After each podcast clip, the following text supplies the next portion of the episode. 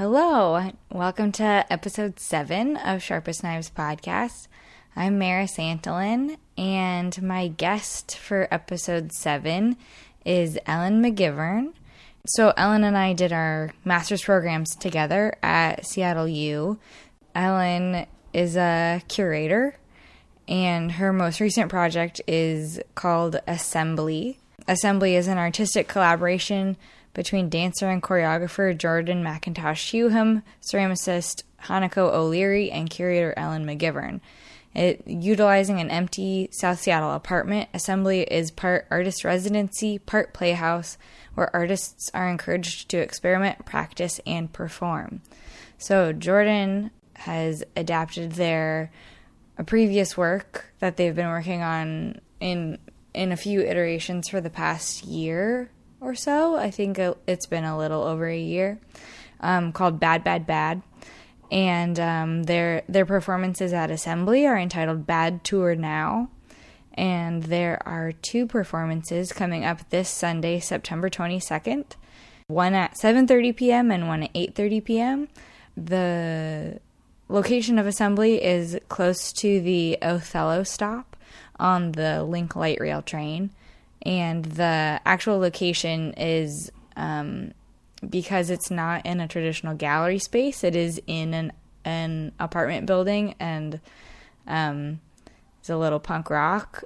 So the best way to um, to stay up to date on where Bad Tour Now and Assembly is are happening is to find the Bad Tour Now Facebook event.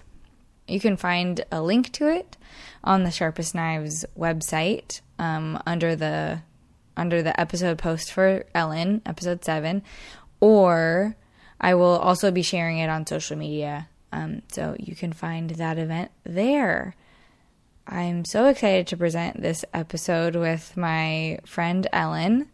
We talk about rituals and art making processes, how connecting with other humans through art can can remedy feeling bummed out in our modern bum bummer world and why you should show up for artists and go see more art. And of course, we talk about assembly, and Ellen explains the ideas behind the project. So, here it is episode 7 Sharpest Knives. Let's go.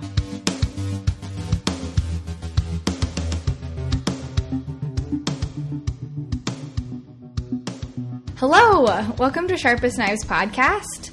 I'm here today with Ellen McGivern. So here's Ellen's bio. Ellen McGivern is drawn to work focused on process, research, ritual, and vulnerability. Growing up in Kansas, McGivern became fascinated with the Prairie Printmakers, a collective founded a collective founded pre World War II that examined her home state with an emphasis in working with community and self promotion, similar values that are embedded in her curatorial practice. She holds a Bachelor of Science in Journalism from the University of Kansas. And Ellen was in my MFA cohort of in arts leadership um, at Seattle University. Just this, we just finished in June. Um, beginning in marketing and communications at 108 Contemporary, a fine craft gallery space in Tulsa, Oklahoma. McGivern has progressed her career, her career towards curation, residency management, art criticism through opportunities at the Hedreen Gallery, the, eh, the contemporary performance space on the boards, and as a resident in the Black Embodiment Studio, an art writing incubator and, rec- and lecture series in collaboration with the Jacob Lawrence Gallery and the University of Washington. Ellen, welcome to my show. Thanks, friend. Yeah, I'm so happy you're here today. Thanks for having me. So, jumping right in, what what are what's something that or what are things that are have been left out of your bio or things that you you know like can't dive deeper into in a paragraph long bi- biography sure um, so like you mentioned after i graduated from KU, I started working in arts administration, different capacities in nonprofit gallery spaces and museums. And uh, primarily working in marketing communications. So living on Facebook and Twitter, which is a fun place to be for so long. Um, so, kind of wanting more out of my career, I started working in more of artist professional development capacities. So, mm-hmm. I started program managing a project called Delve that was for local artists in my community to just gain some different educational insights um, mm-hmm. in terms of marketing communications or grant writing, um, preparator tips, or like how to even package your artwork correctly to oh, send oh off yeah, to other locations. Yeah. yeah. so it's just. Um, and that I, was in Kansas? That was actually in Oklahoma. Oh. So I moved down to Tulsa after I graduated from KU. Mm-hmm. Um, my sister lived there, and I visited several times and noticed that there was kind of a emerging art scene that was occurring at the time and mm-hmm. is now really a blossoming as I've left. Um, but yeah, so I was working uh, there for almost two and a half years before I moved out here for school. Got it. Yeah. Great. Um, can you give me? So you gave a little bit of context to like arts administrative background, mm-hmm. um, and sounds like Delve was really a project that made you more interested in, um, like, how do what am I trying to say? Delve sounds like it was a project that made you more interested in assisting artists. Mm-hmm and assisting them not only in a communications and marketing capacity but in like a potentially a curatorial capacity or helping them with like actual skills or assisting them with anything they might need. Mm-hmm. Um, and so, would can you just give me more context? Yeah, yeah sure. um, so I am very fortunate to be friends with several artists. So um, I am not a maker. Um, I have enjoyed taking courses in the past, but um, I'm a little too hard on myself. So I enjoy assisting and facilitating and coordinating and working with creative minds to make sure that their projects are successful. Um, yeah. And thankfully, I feel like the curatorial practice is, is an extension of an artistic practice as well. So, yeah. Um, yeah, working and talking and having amazing conversations with artists has really inspired me to like what is of need. What do artists? Um, what are they missing out on? Um, especially given like the creative labor wage cap and mm-hmm. how so many artists I know are hustling in so many different capacities. Uh, you know, it's I would like to be assistance to them. So that's kind of what got me into some of the projects I wanted to talk to you about today. Mm-hmm. And yeah, cool. Okay, a question came up that I didn't write down beforehand. Sure. So, oh, ooh, this is just like hit. yeah, yeah. Um, I we're throwing we're saying the word curatorial a lot, and I want to know like how you define that word hmm. because it's not a word. It's not like it's not really a common word, and and you know so yeah. Um, I look at it in a pretty holistic way, and I think that has to do with mentorship that I've been that I've been really fortunate to receive, especially the past two years. Um, specifically, like working with the Hedreen, um, Molly Mack, who's the curator there, and then mm-hmm. Rachel Cook, who's the artistic director on the boards. They taught me so much about being of service to artists and how the word curator is more uh, it it emphasizes like nurturing and relationship building um, and so instead of i like to focus on the relationship and the engagement element that comes with curatorial practice and social practices mm-hmm. um, then i am about like criticizing work or over analyzing yeah. work or um, yeah so i'm much more focused on being of service and accessibility. So, yeah. how do I get your voice or how do I get your story out there for more people to receive and experience? That's what I'm more focused on. Yeah. Mm-hmm. Okay, good. I I just think that sometimes we get bogged down by words like that mm-hmm. where I'm like, mm-hmm. "Oh, I know like or I see that word used so much." Where it's like, oh, it's a curated show. But really, what it means is like someone just like was like, oh, I like that, and I like that, and I like that, and you're going to be in my show, and you're not going to be in my Oh, show, and well, you are. I, you know. I hope it's a little bit more. Cal- I hope it's a little bit more calculated than that, Maris. But I, I see. But yes, as someone who maybe hasn't curated things, um, yeah, it is a lot of you know comparison of themes, comparisons of mediums, what complements one another Mm-hmm. on like a you know personality level. Like, are these people going to work well together? Yeah. Um, am I going to work well with them? Um, so yeah, I have been really fortunate to have some really amazing role, role models and people that have just gifted me with so much of their time and energy about how they curate shows and what they value. Yeah. And thankfully, a lot of them have been focused on social issues, um, POC individuals, artists, women artists. Um, or femme identifying artists, non binary folks. So um, I feel like I've just learned a lot from them and want to continue that work because I find it extremely important and relevant right now. Yeah. Was that work that you were interested in before you decided to get your master's?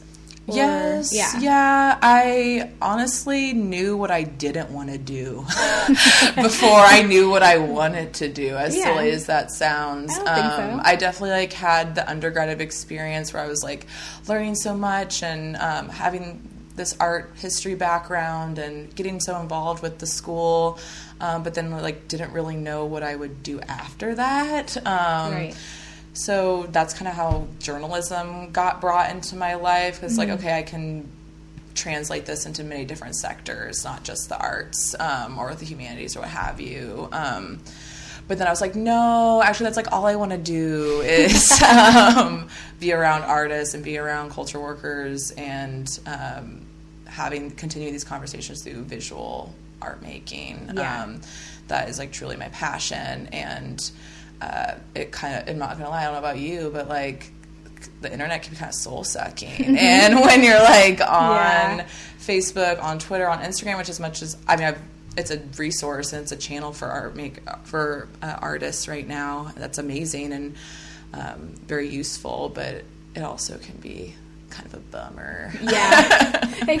And also kind of like a distraction oh completely too. It as much as it can be used as a tool and a resource and a like a way for artists to like disseminate their art and ideas. It is Mm-hmm. so it can be so time consuming and Mm-hmm. it definitely isn't the end all be all yeah of how to be successful or like how to get people's eyeballs on your art, you know. I will say though, one of the things I really do enjoy, I'm gonna, I'm gonna give internet a thumbs up for just a second. Um, having um, having uh, access to artists in such an intimate capacity is really amazing. Um, we don't value it as much as we should. Yeah. Um, but I do really enjoy. I mean, I'm kind of like I'm a studio voyeur. Like I want to be in your space. I want to see you work. I want to see your mood board. Um, Yes. You know, I want to see what's going on up there. And Instagram specifically, you know, allows you to kind of have access this intimacy that comes with art making and this uh, the ritual that is art making, which is something that I'm really fascinated with. Right. And how we value certain rituals in certain sectors, um, but not for the creative arts. Um, so I find that really interesting and how the internet is contributing to that conversation. It should be Yeah. noted and it should be appreciated, but also like, what are we doing at the same time? It's a double edged yeah, I know. It's weird. 2019, man. The future I know. is now. Scary. So, um, we talked a little bit about your curatorial curatorial work. Shoot. Um, what connections do you see between your marketing con- and communications work and journalism work and your curatorial work and the kinds of projects and people you're working with now? That's a really good question. Um, I've noticed too, because I am a Midwesterner and living out here in the Pacific Northwest, um, I definitely think there's just a difference in how we interact with one another, and specifically in uh, Oklahoma and Kansas, where I've lived primarily, art is kind of something you go to. It's not something that you're like entrenched with necessarily. And I don't know if that's just because of the opportunities available to individuals or how it's kind of like a spectacle within the community, like a First Friday event or, um, you know, uh, summer festivals or something like that. Uh, I feel like in Seattle, it's more permeated into the day to day lives of a lot of people, but in a lot of ways, it's also very siloed. So it's like either you're a visual arts person and you're kind of just doing the gallery thing, Yeah. or you're a performance arts or dancer and you're kind of doing your own thing. There's not a lot of interlocking and there's not a ton of collaboration that I've witnessed or I've seen. I may be completely wrong, and I might not be like in those really dope circles. Like, Yeah. call me if that's happening. Yeah. Um, but I'm sure there is. It's just I'm not tapped into that all the way. And uh, I feel like with the other locations that I've lived in, um, it's a lot more individual. Um, but yeah, I'm more interested in people working in collaboration with one another. Um, so that's always something I try to seek out. Yeah. Because like marketing and communications work is a little bit more separated. Yeah. and so you're int- you're saying that you're interested in working directly with people. Mhm. yeah, and also i mean yeah and so you are segueing into my next question which is the differences between kansas um, and your experiences working in museums and with museum and gallery curators there and um, what like differences and similarities are you see here in washington Yeah, I think um, I'm gonna just like revert back a little bit more to just like my interests, which is ritual, and I Yeah. think that honestly really started within when I was working at 108 Contemporary because of the fine craft medium that I was uh, working with. So with craft work specifically, it's very meditative. It's you know you're you're on a loom, you're on a wheel. There's um, there's time and attention that come Yeah. with these uh, mediums more so than maybe others. Um, more so or- than painting you mean um, maybe that's a big that's a, real that's a generalized st- let me Sure, let me let okay. me revert for a Okay, second okay. um there's something that is extremely um visceral i guess is a good word to say there's like the body is in motion and it is all encompassing within certain craft mediums and there's a Mm-hmm. lot of cultural and spiritual significance to a lot of craft based uh, mediums Mm-hmm. and there's utilitarian purposes for Sure, craft okay. um, so blankets ceramics wood you know a Yeah. table um, those things aren't seen as art those that's a lower rung of the art totem pole or if, Yeah. or if you will or um, it's it's not seen as high art primarily there are certain people and there are certain spaces where it is um, but it uh, i've noticed that it's not taken as seriously in certain places but i think specifically within art criticism as well and art writing. There's not a ton of writing that goes on about craft artists um, or people that identify as such. Um, with here uh, with washington and the seattle area i have kind of been fortunate enough to be around performance a lot. And there's a lot of similarities I see within the performative natures of craft based work and using the body to produce material. oh that's so interesting Um, yeah So, with whether it's dance, whether it's monologuing, um, the similarities between the two I see Mm-hmm. very evidently. And if anything, I think using the body as the medium is probably one of the most like accessible and democratic ways to make art, just because we all have our own abilities and stories that come with ourselves. Mm-hmm. Um, that I find like really beautiful and very touching and vulnerable, which I love. Um, Yeah. So yeah, those are kind of the similarities I see, Mm-hmm. and I've been able to like kind of take little nuggets from each place I've lived and Yeah. elaborate on what I find is important and beautiful. Yeah, I love that idea of the the ritual of what you're making with your body, and whether it's something that exists outside yourself, like a blanket, or if it's something that exists within yourself, like movement that you are creating and executing with your own body. Mm-hmm. I love that. Thanks. Yeah. Yeah. I find it beautiful as well. um, so you, you said, you mentioned that you yourself are not a maker. But I'm still going to ask you sure. because even though you may, might not be a maker in the way we're talking about, like you you're not a dancer, you're not well, you're not a an artist who like ex, whose like work is on display prominent like I don't know how to say it. Of course it is because you're like helping artists. Mm-hmm. You're a facilitator, but you as a facilitator still have a process. And mm-hmm. because you're entrenched in art, it's still an artistic process. So, what is your favorite part of your own artistic process? Hmm. Talking. I know that sounds silly. I know that sounds very simple, but I really like talking and listening to artists about why they make and how they make. And um, it makes me feel um, I don't know. I feel like I just have amazing conversations with artists about their work, and we end up you end up just finding similarities with people that you never thought you would have by mm-hmm. just discussing the, the thing that makes them click and makes the, the, their world worthwhile. And yeah. um, I really find that extremely sacred and uh, very important. And I think that I don't know. I think we don't really sit around and talk that much anymore. Too. So I'm just gonna shit on technology right now. like this is where I go in. Uh, but I think it's true, especially talking about like comparing like locations. Like yeah, I'm part of the problem too. It's not just me, but like I'm walking down the street and everyone's on their phone. Everyone has their headphones on. There's mm-hmm. there's such a disconnect in terms of the human experience that I feel like art, especially art that's made with bodies.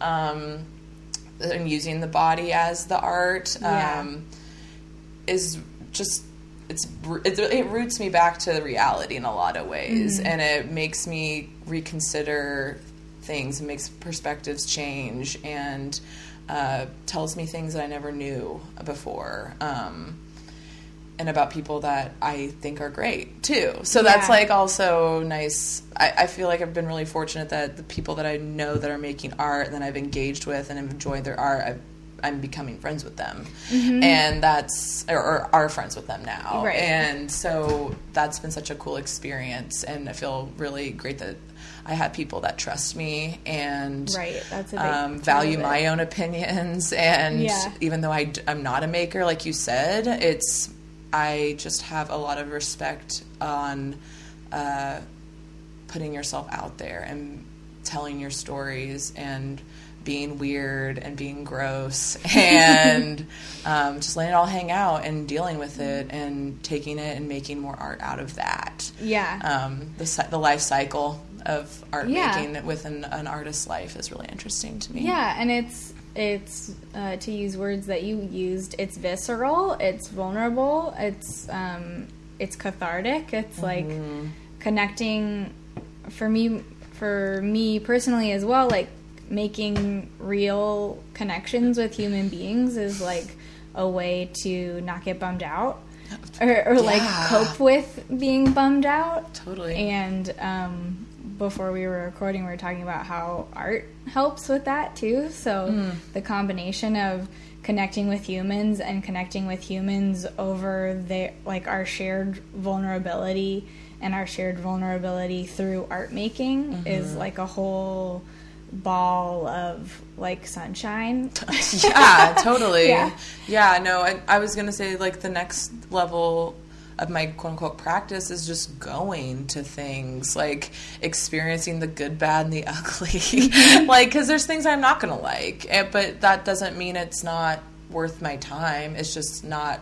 This is not. I'm not going to get something out of it as much as the next person maybe. Yeah. Um, and honestly, like I've been inspired by the bad art that I've seen. Yeah. You know, like yeah. I I want more. I want different. I want people to push themselves into other directions or just be more conf- confrontational about what you're actually talking about here. Like, don't yeah. tip like tiptoeing around certain sub- subjects or, um, I don't know, like art should not be censored ever. Yeah. So sometimes I'm just like go there, like do it and I and I but I know why. It's cuz it really hurts Mm-hmm. when people don't understand it. It's hard to talk about art and Mm-hmm. it's hard to explain its relevancy when it's like so personal and So it's so um, it's kind of like the fiber of our humanity in a lot of ways is how we treat individuals like artists that are making beautiful things for us to consume and Yeah. we don't really do a good job at that no, so i'm trying to do better that's something that i actively try to do is support artists in all and capacities that i can at the time and usually showing up and just witnessing it and being there for them is the best thing we can do at the time Absolutely. And also the easiest i mean pay them don't get me wrong Right. but, but I mean we're all we're all in this art yeah we're all doing it we're all doing it yeah yeah but um, the idea of supporting just by being there i Mm-hmm. think is really important because it's especially in seattle it's like dark and rainy for eight months of the, year. the dark year time here is here, dude. Yeah, like I know. actually, like It's today. the end is here it was happening. yeah. but it's so easy to get lost or get complacent in our own comfort bubble. Like, oh, I'll just put on my snuggie and I'll watch Netflix and eat my block of cheese oh, and sounds I'll, fun. I'll come over. winter. no, I'm doing this alone. okay. Oh, oh, oh. No, fair. The, the point is, you can do that and have time to yourself, Be, and it's also very easy to to just get in a habit of not leaving your house. Like we're all tired from working, blah blah blah. But I love how this like turned into like you- sad girls club. Like yeah, it yeah, did, no, I love no, no, no. It's true. Like, But- I totally understand. Yeah. Yeah. like especially during times of year or when you know things just get busy for your immediate family or friends. Like, I tr- sincerely try to s- schedule it into my life because Mm-hmm. right. yeah, like I no, can. it needs to be planned. For. I'm human. Like I want Right. to eat che- blocks of cheese. Like I, I'm I'm, I'm like yeah. Like I'm not a monster. Like I, you know, I want to watch like murder documentaries and like not leave the house sometimes. But Right. like I know that that's not going to serve me in a great way in the long run, Right. and also it's not going to serve artists either. And that's what I care about. So Right. putting on pants and you know going out and and honestly it's never a bad time and yeah we should we should stop eating cheese i think that's the root I of never, it I just never kidding will. just kidding. I never will. But that you, bad you joke brought it. you brought it um, around to what I was trying to say. Hmm. is while hashtag self care and being at home with yourself is important, so is participating in a community. Mm-hmm. And even if you, even if so- someone gave me this advice when I was, I had just moved to Seattle, and I um, asked her, who was it? Oh, it was Britt Karhoff, who was who hired me as uh, Velocity's design intern. She was Velocity's uh, communications manager at the time. Okay. And we got coffee just to have a check in. And I asked her like, "What's like what's your advice for breaking into the art scene here because I I was working in the office. I was like I was seeing artists all the time, but I still kind of felt like I was taking class. I still kind of felt disconnected disconnected a little. And she her advice was to keep showing up and show your face places and you can like just go to a show. You don't have to talk to anyone if you don't want to, but show that you're interested by with your body. So just show your face and then you don't have to talk to anyone. You can leave right when it ends. Like just yeah yeah. doing things by yourself is definitely something that takes time Yes. And honestly, some of the easiest alone time I've ever had is when it involves art. You know, just Mm-hmm. like taking the personal space to like, con- you know, be around art making and think about the topics or the themes that they're discussing in the work is art's easy to do that by yourself. Yeah, it is. Um, I mean, Yeah. even if you're going, like you and I have been to Pioneer Square Art Mm-hmm. Walk, and we were there together. But when we when we were in the galleries, we were both doing was like our own thing. around. Yeah, we were I'm like the worst to go to like museums That's and galleries not what. I was trying to say. I was trying to say, even though we were with our buddies, we each had our own singular experiences, and then we would walk to the next gallery together, and, Mm-hmm. and like talk about it, right, and, talk about and recap what we had just seen, and and that was great to have a buddy. But it is, but it is like you're saying, it's a singular experience totally. and we each had our own interpretations about what was going on and Mm-hmm. we each had our own preferences for the things that were in the galleries Yeah. um, yeah Yeah, it's interesting, and you know, with galleries especially, you know, capitalism is like infil- You know, there's. Yeah. I personally, when money is not a problem, I think it's best. Um, and Yeah. obviously, like there's art walks like that that make these high ticketed items accessible to the general public, but there's elitism, like elitism has pervaded the art sector since the beginning of time. So, um, I'm interested in more DIY. I'm interested in more, um, you know, minimum money.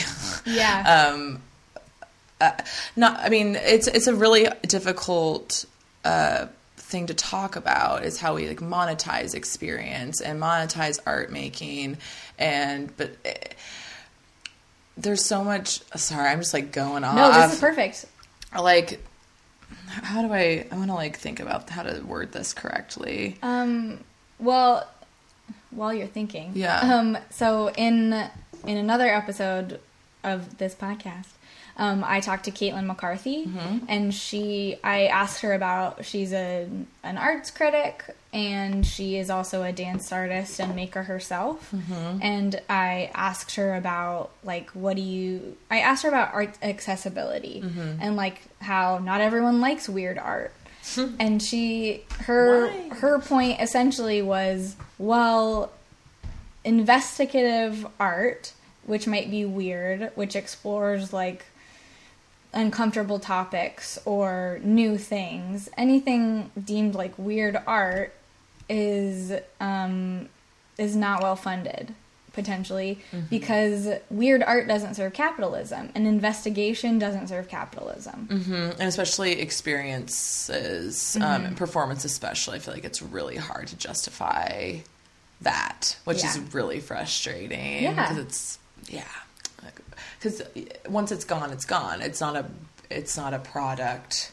You Yeah. can't take it home. You can't show it off. Yeah. It's it's a feeling and it's an experience, and um, that's really difficult to sell to people, especially Yeah. when we're like constantly checking in on different experiences on our phone or on our computer Yeah. or uh, we could like watch Netflix like you were mentioning you know like we have there's so many more options in terms of quote unquote entertainment Mm-hmm. that leaving your house purchasing a ticket supporting a, a- like a live person that's Right. like not That's dead and like work is in a museum or what have Right. you um yeah there's some sort of disconnect that I don't really know why, and I want to know more about the psychology of that. Yeah. Sincerely, um, It also, I mean, this segues well into the project you're working on currently. yeah, it does. Um, Actually, yeah, great. Yeah, I know it's so weird. Um, the questions are bringing up. But so we're talking about going to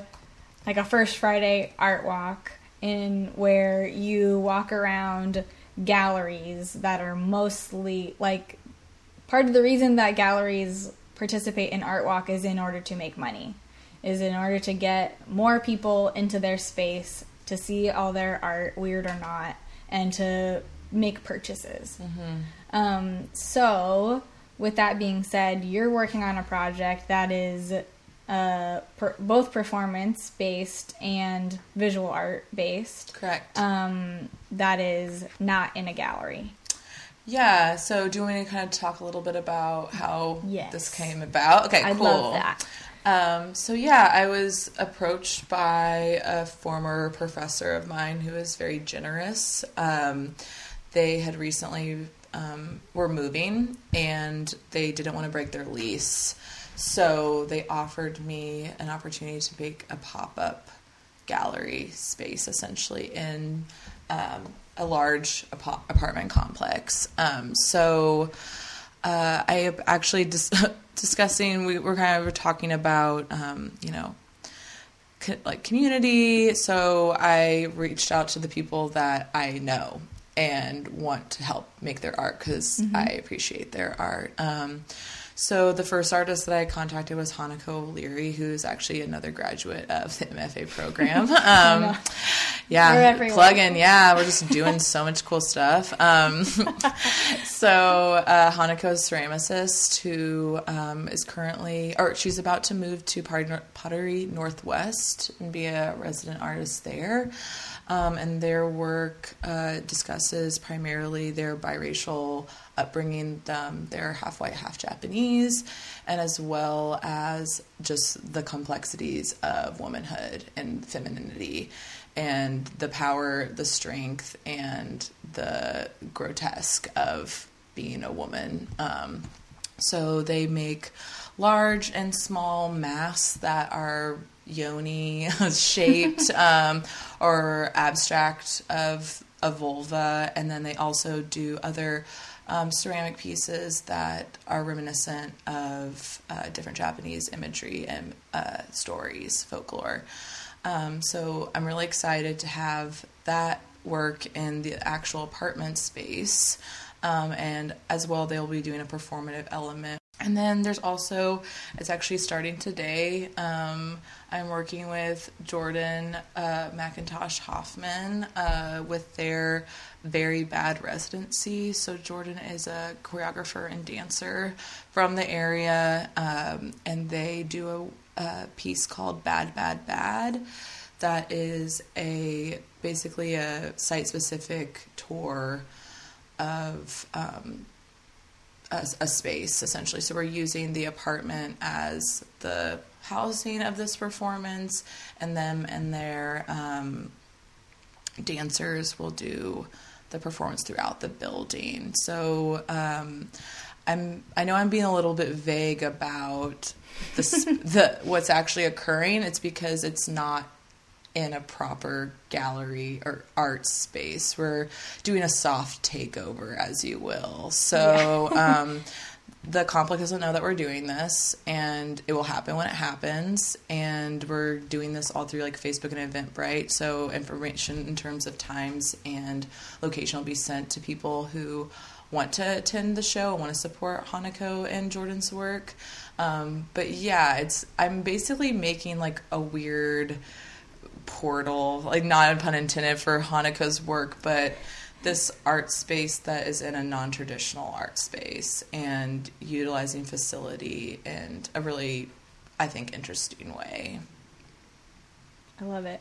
Thanks. I love, excited. I love the pop up element and also that I love the like secrecy element. It's so It's been a little nerve wracking. Yeah. um, yeah. So when I got this opportunity, I was really excited. Um, but then I was like thinking about all the logistical stuff of it because, especially like working in galleries and museums and nonprofits, it's like facility is kind of the one thing that you have guaranteed and like you know what you're capable of and you Right. know what the capacity is but because Right. it's in this the home of many people, I need to be considerate of that, but also um, we need to be considerate of the artists and making it the most of service to them. So, Right.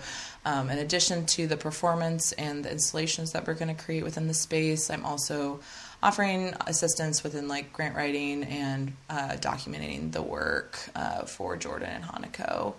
Um, Are you hiring like a photographer and a videographer?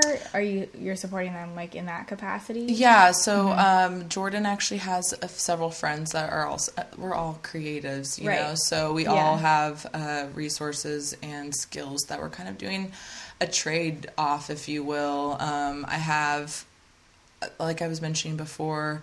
Um, I'm very lucky and have a lot of friends that are supportive of my curatorial practice and supportive of the friends that I'm ch- choosing to work with. So people have been really yourself included Yeah. like hi um, um, so yeah we've kind of discussed uh, goals that they want to accomplish while in residency and um, basically how this opportunity to use the facility in an interesting way could help them um, along the way in their next artistic adventures. So, Yeah. um, for instance, Hanako has several exhibitions happening next year that this is kind of a acting as like an incubator or laboratory for some of the performative pieces that she's working on. And then Jordan is also in the process of applying for residencies and fellowships outside of the Pacific Northwest and here as well. Um, Yeah. So I basically wanted to create a incubator or a laboratory to experiment because I feel like a lot of artists don't get that, especially Right. within a residency capacity. It's like, okay, I'm going to work on this project for this long, I'm going to make this product for this next show. And I just wanted to offer the space for them to use it in whatever way they wanted. Um, and then I was going to help along the way and give my advice and try to make it. Um, strategically impactful on their career potentially i would hope so um, Yeah. so yeah, that's kind of what assembly is all about. It's about coming together and using the generosity of someone that believes in me and I believe in them and I just want to support their artistic journey and I really believe in what their work represents and just the people that they are as well. I mean, it's a perfect example of your your curatory, like what you hope. what you'd like to do, and also not only that, like you aren't the person like overseeing, you are you're bringing together a community of people. Like like you're saying like you you're using like the your professor Mm-hmm. to be a resource. You you are using as much as like jordan and hanako are using your skills you're seeing what it's like to like be managing artists in a mm-hmm. project specifically and like mm-hmm. how two people's themes overlap and also getting connected with their networks. Like it it is and you're kind of like also like with my network like we're all kind of what am I trying to say? we're- It's a we're- network. We're trying to. I think that we're talking in a very like sincere, like symbiotic relationship. Like as Yeah. silly as that sounds, like I I think especially within the art world, there's a lot of users, and there's a lot of people that want to get certain things out of certain people to for their own career or. Um, you know, there's a lot of like stealing that goes on within the art world, so, like from big corporations and fr- like Yeah. that's stealing creative labor is normalized right now. And it just that's the way it is. And um, being like having sincere intentions and setting expectations for myself and them is something that i was really um, was really important to me. And uh, you know wanting to be like like i was mentioning before like of service to them during this time. Like i have this opportunity. Someone has been so generous with me. I want to be doing the same and i want to continue working with you in the future um, because i like i mentioned i because i like their work and i like who they are Right. and they're they're cool and they're nice Yeah. love you jordan hanako you guys are great um, Um, yeah. So Jordan, this bad, bad, bad. They've done it. Like it went to TBA last year. Is that right? Did it go to? I don't know No, it went to Risk Reward. Yes. last yeah, year in I- Portland. correct. Yeah, they've been they've performed here and or Seattle and in Portland as well. Um, they also use technology in some of the iterations of Bababab by using like cameras and um, other technology devices. Um, so yeah, their all their work is really about like queering experiences through their non-binary femme lens and also. Uh, discussing like the anxiety that comes with art making and anxiety that comes with just like being an authoritative space. Um, so yeah, like I feel like Hanako and Jordan's work, though they not they may not seem like similar in terms of like the visceral like themes of their work or their medium, they're really discussing like common human experiences Yeah. and um, how that is reiterated through different modes of storytelling, whether it's like monologue and moving around space and you know costumes and what have you. And with Hanako, hers is much more fine craft based of like this ritual of like researching a story, becoming fascinated with it, making, making, making, and then having it in product. Mm-hmm. When like Jordan's is when they're done, they're done. Um, yeah, but both are iterative. Totally. Like this is maybe the third or fourth time. Yeah. Jordan's done a bad, bad, bad thing. Mm-hmm. Yeah. And um, Hanako's work is iterative, like totally. you were saying. Yeah, like the masks, the the yeah. There's a lot of repetition and there's a lot of exp- exploration and um, working with what they have and making it better even though it's so bad bad bad just kidding um, but yeah there's a lot i see a lot of similarities in their work um, in terms of how they work as mm-hmm. well which i find really interesting yeah had the two of them met before? No. Mm-mm. Have they met now? Yeah, we okay. have met several. Yeah, okay. we've all met several times. We kind of had a meeting together when we went over the space, and kind of, like I said, we kind of like started planning out Hanako's exhibition. And then uh, Jordan's is September twenty second. Um, from from seven thirty to nine thirty. That's a Sunday. Um, so yeah, that's what I've been up to, and that's assembly. Yay! Yay! I'm so yeah, excited. thank you. I'm excited too. It's been a really fun project, and it's been really great to get to know um, these people more. And outside of the friendship and the interactions we've had with each other, it's been really amazing to discuss their work with them more in depth. Yeah.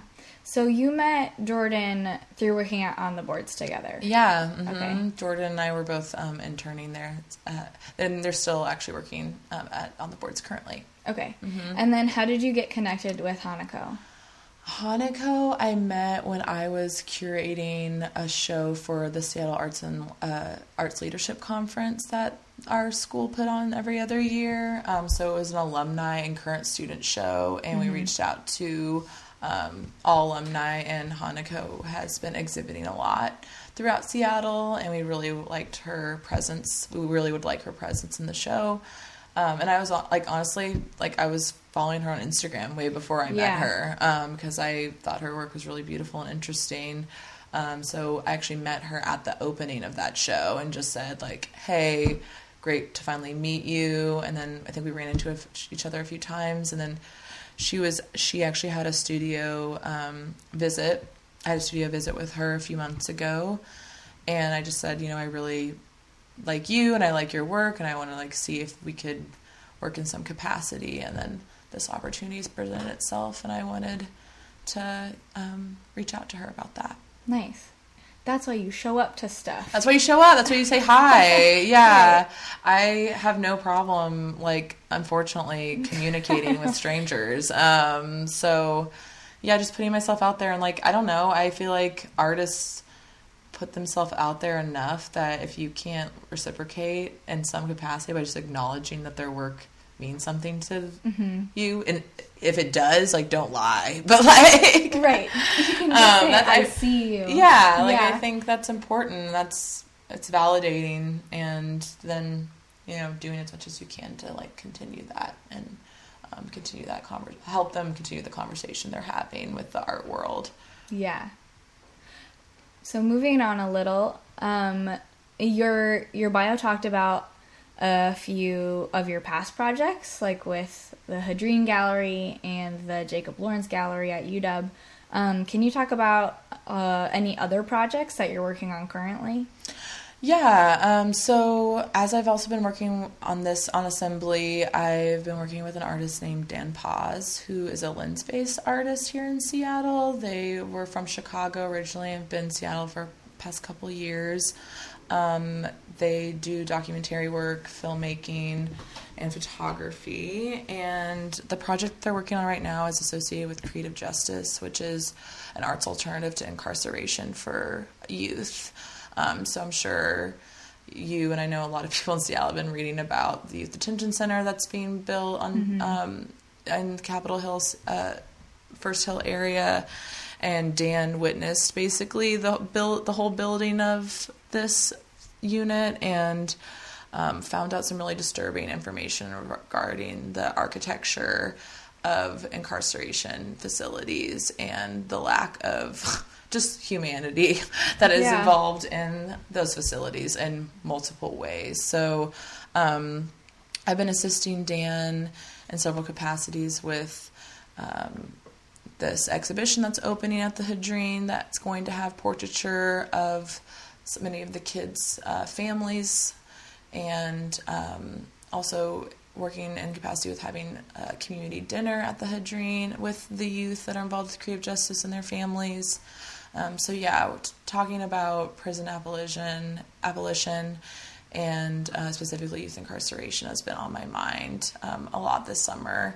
And honestly, I feel like if it's gonna, ha- if I'm gonna be thinking about it, it's gonna be happening now because Yeah. given the state of the world and given how we treat um, children of color. I'm tired of it, and I will. And honestly, I feel like art is a vehicle for change.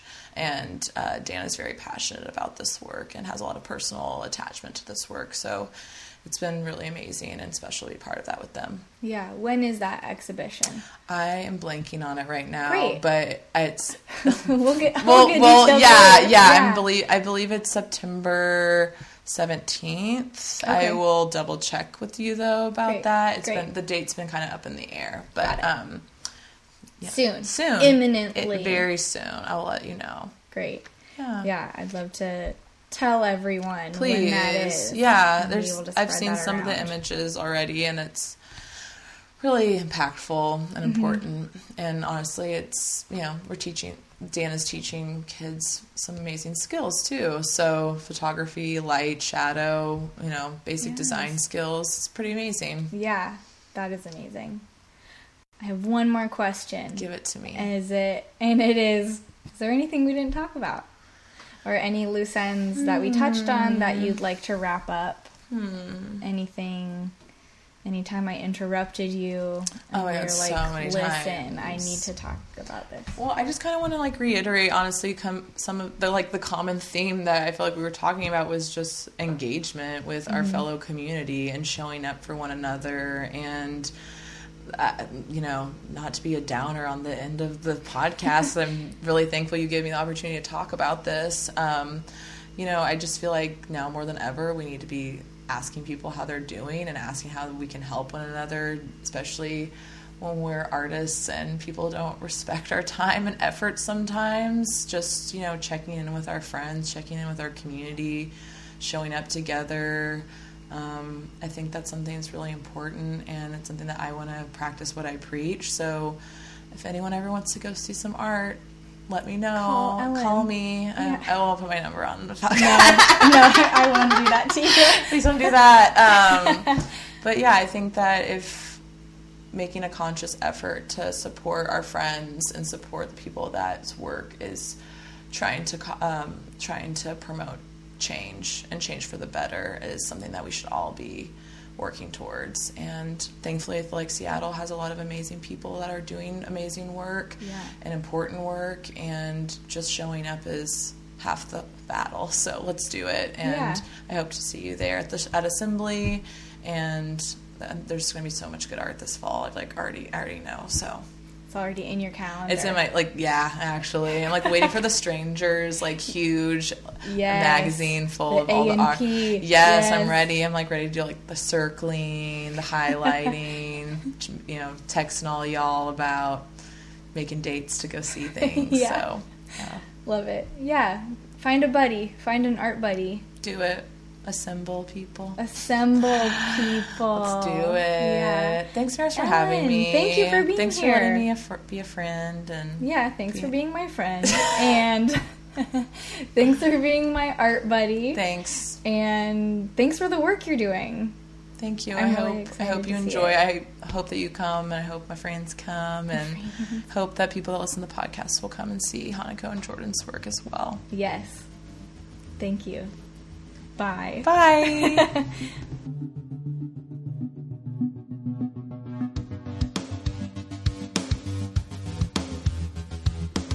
The Sharpest Knives podcast is created, edited, and produced by me, Maris Antolin, and partially supported by the Seattle Office of Arts and Culture. We're on Facebook at facebook.com slash sharpest knives podcast or find us on Instagram at sharpest knives podcast. And you can follow along and support us on Patreon at patreon.com slash sharpest knives podcast. I'd love to hear your thoughts and comments and your questions and suggestions for future guests. Email us at sharpestknivespodcast at gmail.com. Thanks for listening.